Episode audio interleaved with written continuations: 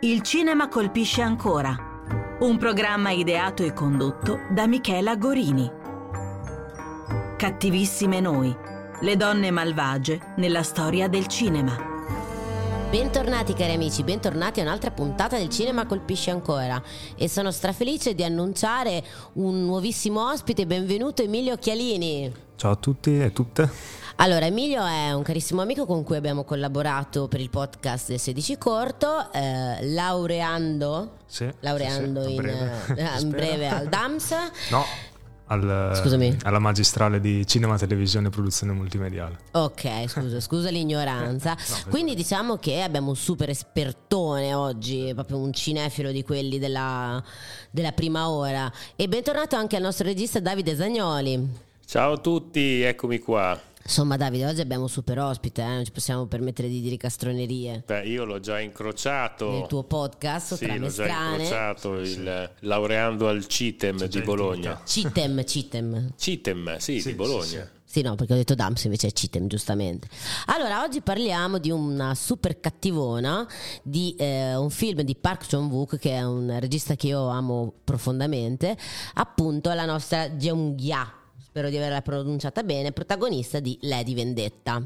Esatto. Allora, parliamo un pochino in generale, come hai conosciuto tu questo regista, Amy? Mi sono avvicinato a Park Chan-wook quando ero alle superiori, stavo incominciando ad approfondire un po' anche i film della recente cinematografia, un po' quelli, anche i titoli un po' più trasgressivi, appunto Oldboy, nelle antologie in cui mi imbattevo era il titolo menzionato, insieme a quei film tipo Fight Club e altri per i loro stravolgimenti di trama, era un po' il film che volevi aver visto prima di tutti e poi farlo vedere agli amici, quindi è stato un po' il primo approccio. Quindi diciamo che è stato Oldboy che ti ha fatto un po' conoscere questo regista. Sicuramente Oldboy è il film più conosciuto di Park Chan-wook, che è anche quello che gli porterà la Palma d'Oro a Cannes nell'anno di uscita. Esatto. Tra l'altro definito da Tarantino come il film che lui avrebbe voluto fare. Tarantino, quando premiò il film, disse era il film che volevo fare io. E Oldboy fa parte appunto di questa famosa trilogia della vendetta che inizia con Mister Vendetta, prosegue con Oldboy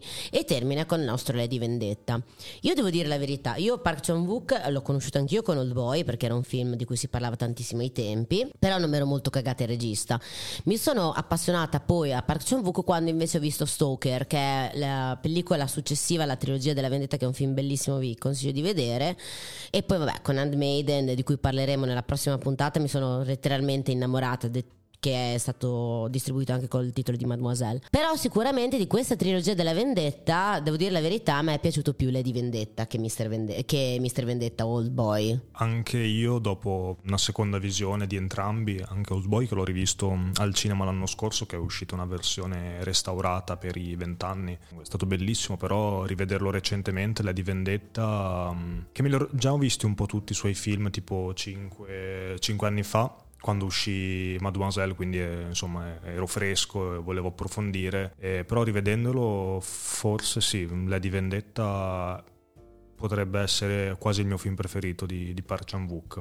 È un film molto difficile sicuramente, nel senso che anche Mademoiselle non è un film semplice, ma anche Oldboy ovviamente, perché comunque è un regista che lavora molto su delle sfere molto inquietanti, cioè nel senso che di solito una cosa che fa è proprio di creare dei rapporti familiari disfunzionali, è una cosa che ha molto spesso nei film.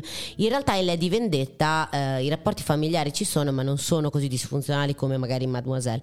Però c'è questa Geum-ja, che è la nostra protagonista, che è diciamo sicuramente una delle cattive del cinema, no? Che però è una cattiva che non puoi non amare fondamentalmente. Sì, è un'antieroina. È un'antieroina, tra l'altro di una bellezza incredibile, ovviamente, ma ricordiamo anche che anche l'attrice che fa Hideko in Mademoiselle è veramente un'attrice bellissima, molto molto molto affascinanti. Parliamo un po' della storia di questo Lady Vendetta, Amy, parliamo un po' della trama. Racconta di Geum-ja, che appunto esce di prigione dopo 13 anni, assistiamo a questo suo reinserimento nella società coreana di metà anni 2000. Era stata imprigionata perché accusata di aver commesso un omicidio su appunto un bambino, un minore, e dopo questa uscita dalla prigione scopriamo, con questa struttura narrativa che si stratifica sempre di più tra passato, presente, vari ricordi appunto anche ambientati dentro la prigione, in cui incominciamo a ricostruire questo puzzle che è il grande castello di carta che lei ha in mente per vendicarsi del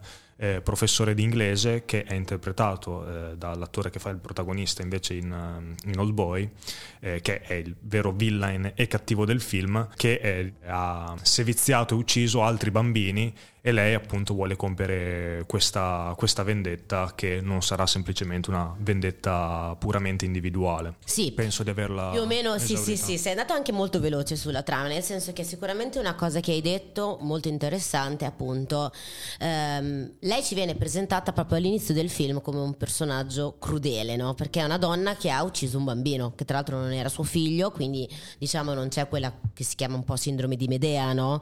Quella sorta di giustificazione che viene data alle madri omicide, e viene accusata appunto di questo crimine efferato, viene descritta dai media come questa donna tremenda, no? Per aver compiuto questo omicidio a sangue freddo, sì. E nel momento in cui lei esce di prigione c'è proprio questo ritratto di una donna cambiata, no? Di una donna che si è rivolta a Dio perché ha incontrato questo prete nella prigione, tra l'altro prete cattolico, quindi ricordiamo che non è una cosa così comune in Corea, perché ci sono tante religioni, religioni. Non è il cattolicesimo, non è diffuso come in Italia, ecco. E si vede appunto che c'è questa sorta di questo ritratto di questa donna che grazie a questo prete è cambiata, è una donna che crede nella fede, e lei esordisce proprio da cattivissima, perché quando esce da prigione incontra il prete che le offre un dolce di tofu come simbolo, no, di pentimento, di purezza. Lei lo guarda e dice vaffanculo, proprio sì. Così, e rimani veramente spiazzato, no? Pensando che sia una stronza infame, sì. Che ha ammazzato un bambino e che ha finto per 13 anni di essere buona per uscire dal carcere senza problemi. Poi giustamente, come hai detto te Amy, c'è una parte che a me piace in modo pazzesco, che è appunto questi flashback di tutte queste detenute con cui lei si relaziona, no, in prigione. E la cosa che ti lascia stupito di questa cosa è che in realtà lei in prigione è una sorta, viene descritta come un angelo, no? Una persona, sì, a cui le brilla il volto, e tu pensi cazzo, ma questo è un omicida, ha ammazzato un bambino. Però in carcere con le altre detenute sì, ha questa parvenza immacolata. Esatto, ma poi soprattutto ha quella funzione che per ogni detenuta che entra e subisce un abuso lei interviene e lo fa cessare, no? Anche in un modo molto divertente e spiritoso. C'è la scena della piscina in cui c'è questa detenuta soprannominata strega che costringe un'altra detenuta a una violenza sessuale, e lei sparge il sapone per terra e si vede sta tizia che vola per terra in un modo. Sì, il film è denso rispetto ai primi due film, è ancora più spinto a livello anche di humor. Ci sono delle parti scene di veramente comicità, anche puramente slapstick, ma veramente carinissime, tra l'altro inserite in modo inaspettato. E c'è appunto questo ritratto di lei che si relaziona con queste altre detenute, quindi è un film che già nella prima parte è molto femminile, no? Abbiamo, sì, molti ritratti di donna, ognuna entra in carcere con un motivo diverso. C'è quella che ha rubato, c'è la prostituta, c'è quella che ha ammazzato tra l'altro la figura della strega è bellissima, se ti ricordi che ha ammazzato il marito e l'amante e li aveva mangiati. C'è, sì, una scena, sì, di lei, sì, che mangia i loro corpi di cannibali. Esatto, e viene arrestata mentre li sta mangiando, no? E quindi secondo me già qui c'è un bellissimo lavoro che fa il nostro regista di usare questi flashback, no? Esatto. Che raccontano la storia in modo implicito, cioè non mai esplicito. Lui non, ed è una cosa che è abbastanza ricorrente nei suoi film, no? Anche in Oldboy, in The Handmaiden non abbiamo mai un racconto lineare. No, mai. Lui si affida molto appunto a queste strutture narrative molto, molto articolate, che sono appunto proprio dei puzzle che hanno una struttura funambolica, potremmo dire, che proprio sono delle giostre in cui appunto lo spettatore, magari sono tutti film che quando li vedi la prima volta i suoi ti lasciano disorientato.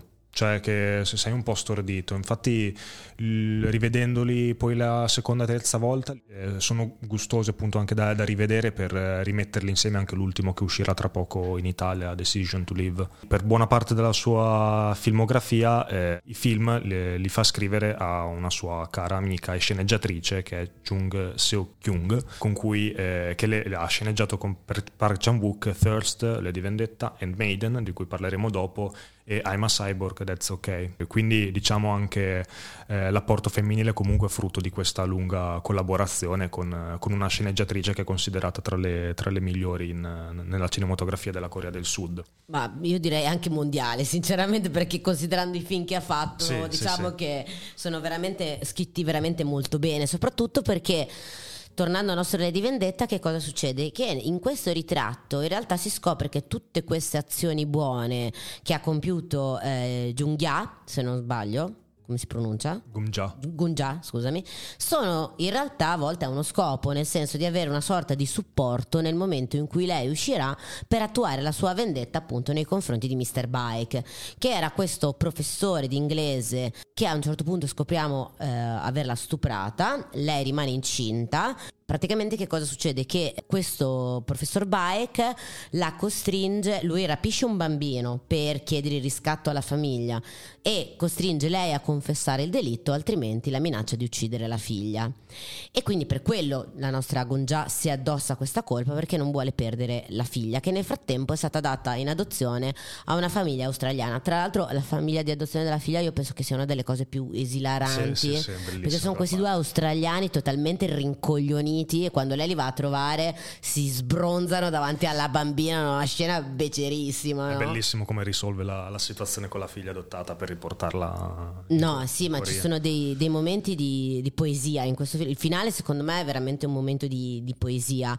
Comunque, detto tutto questo, che cosa succede? Che Geum-ja, per attuare, oltre a scoprire dove vive la figlia che ha 13 anni, praticamente attua la sua vendetta e si rivolge a tutte le ex detenute che l'hanno aiutata. Tra l'altro si rivolge anche a un pasticcere che aveva conosciuto in carcere, che era andato a fare un corso e va a lavorare da lui. Il pasticcere in realtà può sembrare una figura marginale, ma è una figura abbastanza importante, perché poi le scene finali appunto si svolgeranno appunto nella pasticceria, dove si intuisce che lei era veramente molto brava a lavorare, no? Lo fa intuire il pasticcere. Sì, esatto. Poi appunto la parte della prigione serve a lei appunto per attivare la sua macchinazione della vendetta, corroborando questi legami femminili però anche con il pasticcere, che poi appunto gli serviranno per avere una fiducia collettiva nella vendetta. E poi ricordiamo che l'aspetto della prigionia è un aspetto centrale in molti film di Park Chan-wook, e anche dell'isolamento. Fa isolare i suoi protagonisti per più di 10 anni, tanto la società che cambia, per poi lasciarli a questo loro reinserimento nella società, che appunto è anche una rinascita o una redenzione, oppure sono una eterna dannazione come in Oldboy. Esattamente, infatti hai tirato fuori un argomento molto importante, che è appunto quello dell'isolamento, proprio perché rispetto a Mister Vendetta e Oldboy, anche Lady Vendetta è un film che parla di vendetta, però in questa cosa qui l'isolamento che c'era stato sia in Oldboy che in Mister Vendetta ha una funzione diversa, perché porta la persona isolata, che è appunto la nostra Geum-ja, alla maturazione di quella che è una vendetta, ma non è una vendetta singola come si attua in Oldboy, è una vendetta collettiva. Che cosa succede? Che rapisce il suo professore d'inglese e scopre nel rapirlo che in realtà lui ha rapito e ucciso altri 4 bambini, oltre al bambino per cui si è presa il crimine lei, ma non è stato mai scoperto perché cambiava costantemente scuola. Trova le videocassette appunto di questi bambini che in realtà erano già morti nel momento in cui lui chiedeva riscatto. Tra l'altro è veramente un film tremendo da vedere, perché ci sono queste scene. Sì, la parte finale è veramente tremenda, nel senso che sono questi video di questi bambini che supplicano, che secondo me al giorno d'oggi una cosa del genere non farebbe vedere nessuno. Così come quando lei all'inizio ricostruisce l'omicidio, no? Cioè è di una ferocia, ragazzi, questo film incredibile. E quindi che cosa succede? Che praticamente questo lei contatta l'ispettore di polizia e gli dice chiaramente: guarda, tu hai fallito perché hai mandato per questi 4 omicidi altre persone a pagare una colpa, e si mette d'accordo con l'ispettore di polizia per fare incontrare i genitori dei bambini e raccontargli tutto. Lei riunisce tutti i genitori dei bambini e gli chiede: cosa volete fare? Volete consegnare questa persona alla polizia o volete vendicarvi? E anche questa è una scena pazzesca, cioè se ci pensiamo a questo film è ad oggi, no?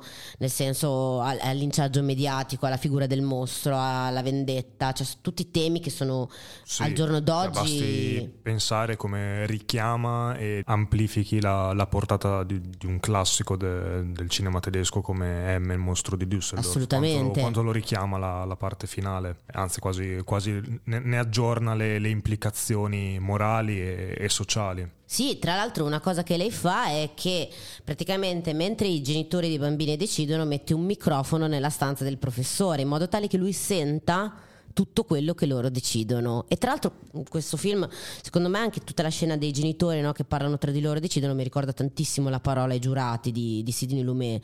Sì, è veramente una scena pazzesca, no? Perché ci sono proprio delle figure che ricalcano quei ruoli lì, no? I genitori decidono di procedere alla vendetta, anche se c'è questa scena pazzesca di loro che si trovano 4 genitori tutti insieme che dicono: questo non ci porterà indietro il nostro figlio, e poi si avventano come delle iene su di lui, questa, no? titubanza, e però poi c'è questa pulsione innata alla violenza e ci vuole far capire alla rabbia materna e paterna, che la vendetta è comunque necessaria in questo caso, perché, cioè è un bisogno, perché anche, diversamente da che poi quello il bello che di Oldboy, che appunto lui si trova isolato ma lui non capisce perché, in questa accezione quasi kafkiana, per 13 anni non sa quando uscirà, e già lì però capisci, cioè dopo scopri che quell'isolamento è parte di una vendetta di qualcun altro ai suoi danni. Invece qui lei deve scontare, quindi sfrutta il suo isolamento per mettere in moto una vendetta che sa che ricompierà in maniera molto matematica, cioè ha già calcolato tutto lei ha già calcolato tutto. E infatti parliamo appunto anche di questa cosa, che è una vendetta estremamente lucida la sua, no? Il suo personaggio non esplode mai, non ha mai un eccesso di rabbia, non ha mai un eccesso di cattiveria, è sempre estremamente lucida, e la sua vendetta è assolutamente elegante, no? Esatto. Nel senso che tra l'altro c'è la scena successiva all'omicidio del professore, dove lei si ritrova con tutti i genitori dei figli in questa pasticceria, appunto, a offrire questo dolce, e loro parlano, e c'è a un certo punto un momento di silenzio e c'è uno dei genitori che dice: si dice che quando in una conversazione si interrompe passa un angelo, no? E ognuno pensa al proprio figlio che non c'è più. Anche questo è un momento veramente pazzesco. Così come la scena finale, dove lì veramente c'è la sorta di l'epilogo del film, che è pazzesco, nel senso che lei guarda sua figlia e le dice: be white, no? Sii pura, sii bianca. Sì, e lì è forse l'unico momento in cui lei appunto si lascia andare a un'accensione emotiva fuori controllo, che è questo pianto con questo primo piano, cioè pieno di primo piano il film, però c'è questo primo piano su di lei con il volto in lacrime, che sembra uno di quei ritratti orientali delle donne che sembrano quasi delle maschere tragicomiche, perché lei si reputa una persona che non avrà mai una sorta di espiazione, no? Lei dice almeno te, e lancia questa sorta di messaggio sul futuro alla figlia dicendo: io non potrò mai espiare la mia colpa. Il bello è anche che non lo dice, no? Lo fa capire: io non potrò mai espiare la mia colpa. E la figlia, nella sua innocenza, no, le porge la torta di tofu che lei aveva preparato per la figlia, come per dire: guarda che in realtà lo puoi essere anche tu. E c'è la scena di lei che affonda la faccia in questa torta di tofu, che secondo me è di una bellezza, che ritorna il simbolo iniziale della torta di tofu, cioè, che gli offre, è di una bellezza, no? E questo è anche forse l'unico dei 3 film dove c'è una sorta di apertura verso la positività, no? Cioè, nel senso che il regista ci dice: forse c'è una sorta di espiazione, prima o poi arriverà anche per lei. Sì, rispetto ai primi 2 è più non positivo, però più aperto, dai. È più aperto, sì. Più possibilista, insomma. Più possibilista, appunto, anche in questa ottica, il fatto che, diciamo, dopo i 2 primi film la tematica della vendetta anche nella sua apertura collettiva a questa declinazione materna di poter ricoltivare, far accudire qualche sentimento positivo nonostante appunto la tragicità che pervade la società coreana, è rappresentata soprattutto da questi miserevoli uomini come il professore d'inglese, però anche il parroco che appunto alla fine si scopre che era in combutta con lo stesso professore, esatto. Queste figure istituzionali che anche nascondono nel marcio, anche questo poliziotto incapace, no? Sì, anche, esatto. Cioè sono sempre figure molto borderline. Facciamo una breve pausa e poi continuiamo a parlare della nostra Geum-ja.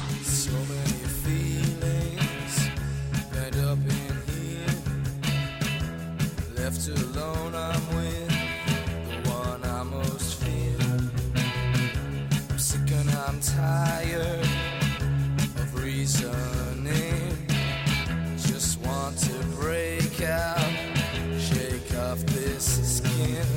I can't escape myself.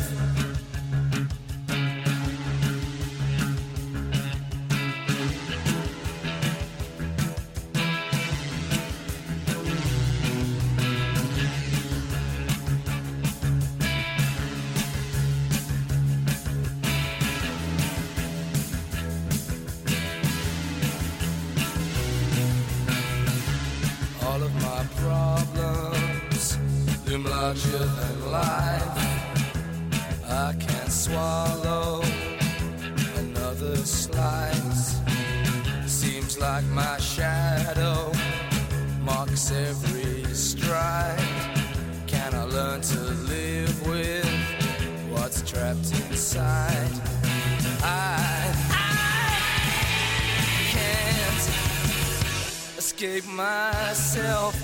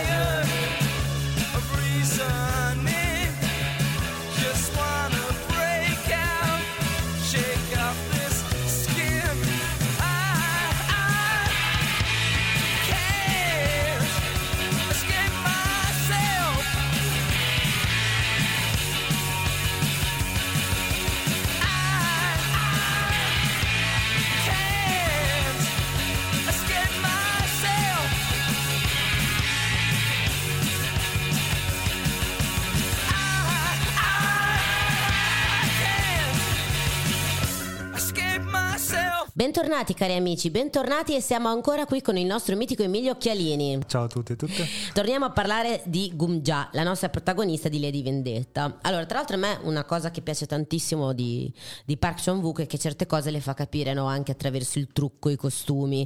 Questa cosa si vede molto bene nei costumi di Handmaiden ad esempio, però in Geum-ja, se ci fai caso, a un certo punto lei si colora gli occhi di rosso, no? Cioè sì, c'è tutta la parte in cui lei a flashback viene inquadrata che ha gli occhi bianchi come simbolo di purezza. Quando lei esce dal carcere ha gli occhi completamente circondati da questo ombretto rosso, che tra l'altro lo notano tutti, no? Sì, quando esce dalla prigione comincia a rivestire il ruolo, a mettere su una maschera con cui identificarsi, con cui accentuare anche una propria femminilità che poi sfrutterà a suo vantaggio contro il cattivo e anche altri personaggi maschili con cui lei si vuole vendicare per raggiungere il suo obiettivo. arrivo. Abbiamo detto che Park Chan-wook è un regista che dà molto spessore ai suoi personaggi, anche come abbiamo detto nel trucco, nei costumi.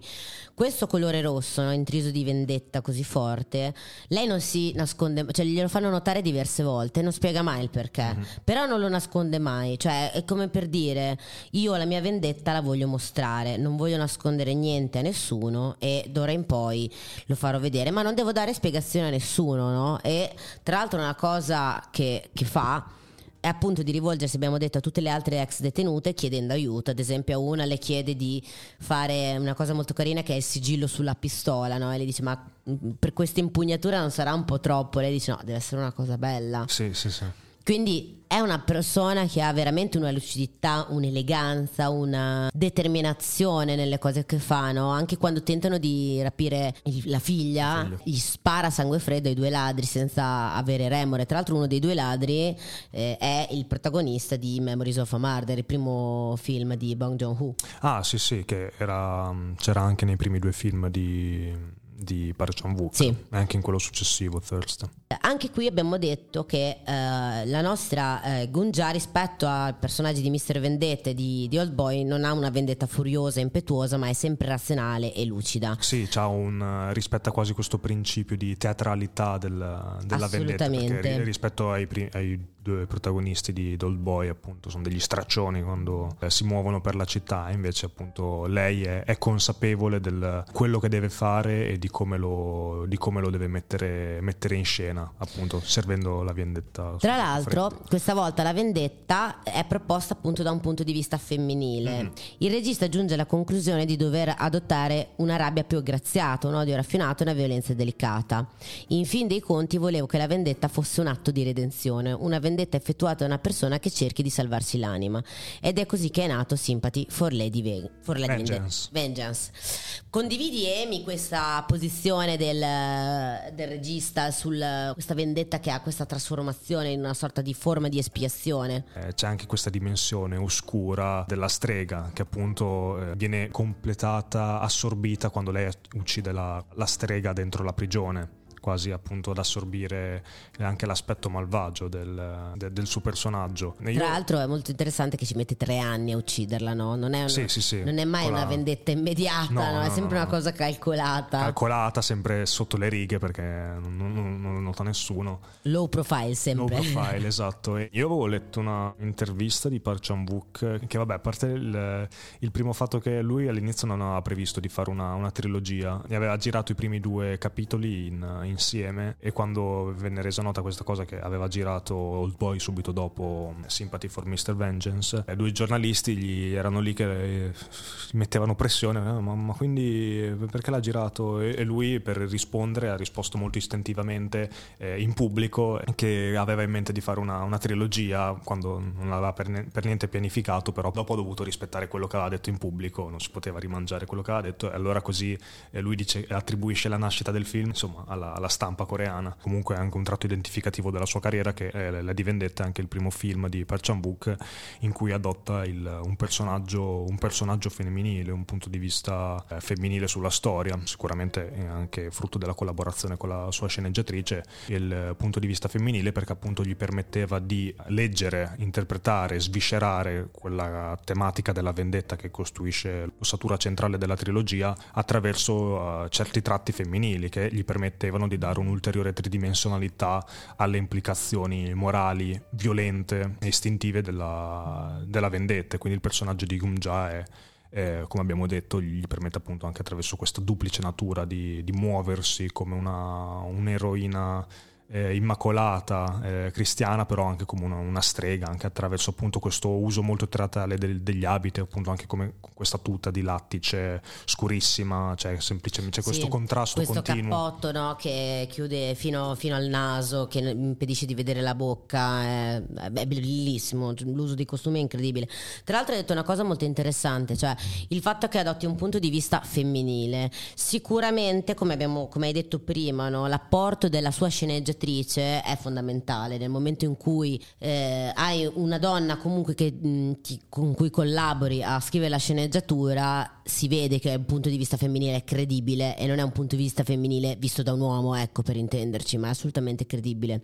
Io so che invece il nostro regista Davide Zagnoli voleva porci qualche domanda importante, spero. Allora, sì, come mai questo grande cinema coreano ha il coraggio di sporcarsi le mani, al contrario del cinema mainstream, quello americano, ma diciamo occidentale, europeo in generale, nel senso che le tematiche che affronta questo cinema sono molto profonde, molto arcaiche, ci sono delle figure che effettivamente sono anche scomode. Come mai questi hanno ancora questo coraggio che non abbiamo più noi occidentali? Sì, ricordiamo anche Minari, che l'anno scorso ha vinto l'Oscar come miglior attrice non protagonista, è stato prodotto addirittura da Brad Pitt, film coreano per intenderci, quindi sta abbastanza avendo successo. Amy, secondo te?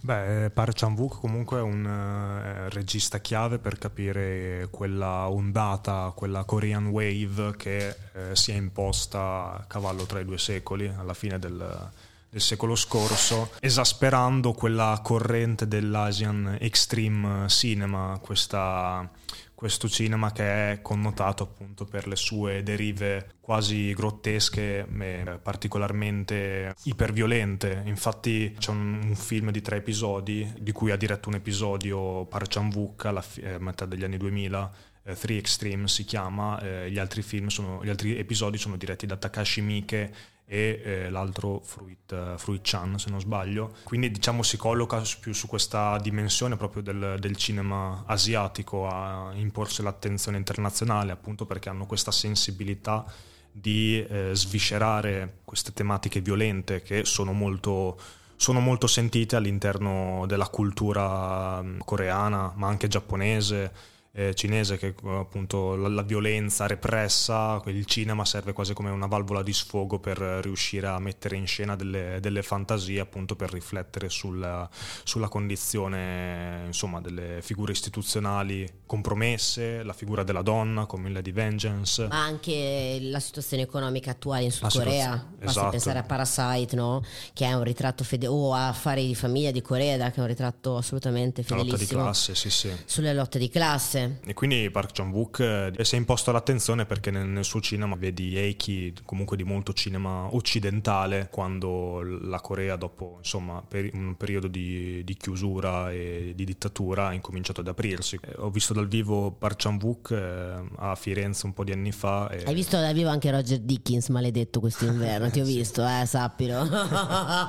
Che appunto diceva che uno dei suoi film preferiti è Vertigo di Hitchcock, e nei suoi film quasi a seguire l'onda di Brian De Palma, di questi registi fortemente influenzati dallo sguardo hitchcockiano del Novecento. Infatti il bello è che questa corrente orientale, chiamiamola così, perché non c'è solo la Corea ma anche il Giappone ha sfornato dei grandi maestri. Sì, c'è anche da dire una cosa, che la Corea viene da un contesto economico e politico per cui negli anni 90 c'è stato una sorta di crack sull'industria cinematografica coreana, che era praticamente centralizzata. Dal di lì, a seguito di questo sorta di fallimento economico, si è un po', come posso dire, ricostruito il tutto, no? Quindi sono sorte tante piccole case di produzione indipendenti, e il governo, invece di produrre lui, ha deciso di sponsorizzare queste case di produzione indipendenti, a patto però che fossero libere. Cioè c'è stata questa proprio ondata, no? Di libertà, di voglia di fare, che è iniziata negli anni 90 e poi ha portato appunto a creare una sorta di generazione di registi che hanno avuto libertà e finanziamenti. E soprattutto c'è da dire che anche la stessa cultura coreana è una cultura che è molto appassionata di cinema, proprio perché hanno avuto una chiusura estrema per tanti anni, un crack improvviso.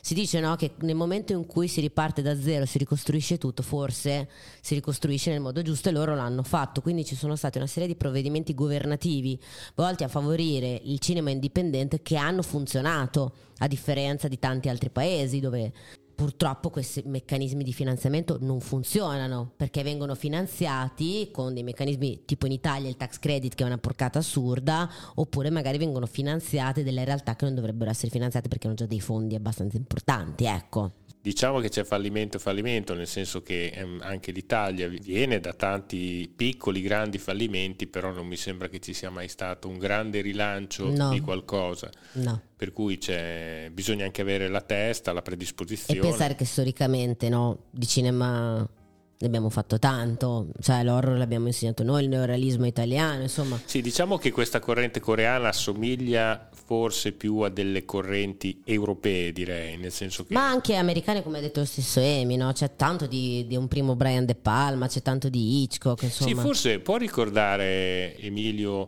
una sorta di New Hollywood di fine anni 60, primi 70, sì, no, questo modo di fare cinema. Non a caso la si identifica come Korean Wave, un'onda coreana che è appunto come gli americani negli anni 70, che seguivano l'esempio della Nouvelle Vague, e la Nouvelle Vague che invece rivoluzionava il linguaggio moderno del cinema, però in parte citando molti registi americani che avevano imparato a conoscere, a recensire, a studiare. Sì, tra l'altro si vede anche che apprezzano tanto il nostro cinema italiano, quello del passato, ovviamente. C'è anche chi apprezza Gianni Morandi, lo ricordiamo. Esatto. Sì, è vero, è vero. Io amo Bong per queste scelte. In ginocchio da te. Sì, ricordiamo che In ginocchio da te è stata utilizzata nella colonna sonora di Parasite, vincitore all'Oscar, insomma, quindi diciamo che anche tra l'altro Morandi non lo sapeva, quando ha scoperto è impazzito, no? Sì, figurati se poi Morandi... quando ha scoperto anche i diritti che gli sono arrivati grazie a questo film forse è impazzito. Se ne è accorto per quello. Ma cosa sei sto assegnino dalla CIA? Cos'è questa trimestrale così alta? Va bene, io ringrazio tanto Emilio di essere stato con noi e lo ritroveremo nella prossima puntata su The Handmaiden. Ciao a tutti e tutte, alla prossima puntata. I've done two prayers for us, my dear. Every time I lost perfect living you in fear. Oh man, what a world of things I hear. If I could act on my revenge, no would I. Some kill, some steal, some break your heart. And you would thought that I would live.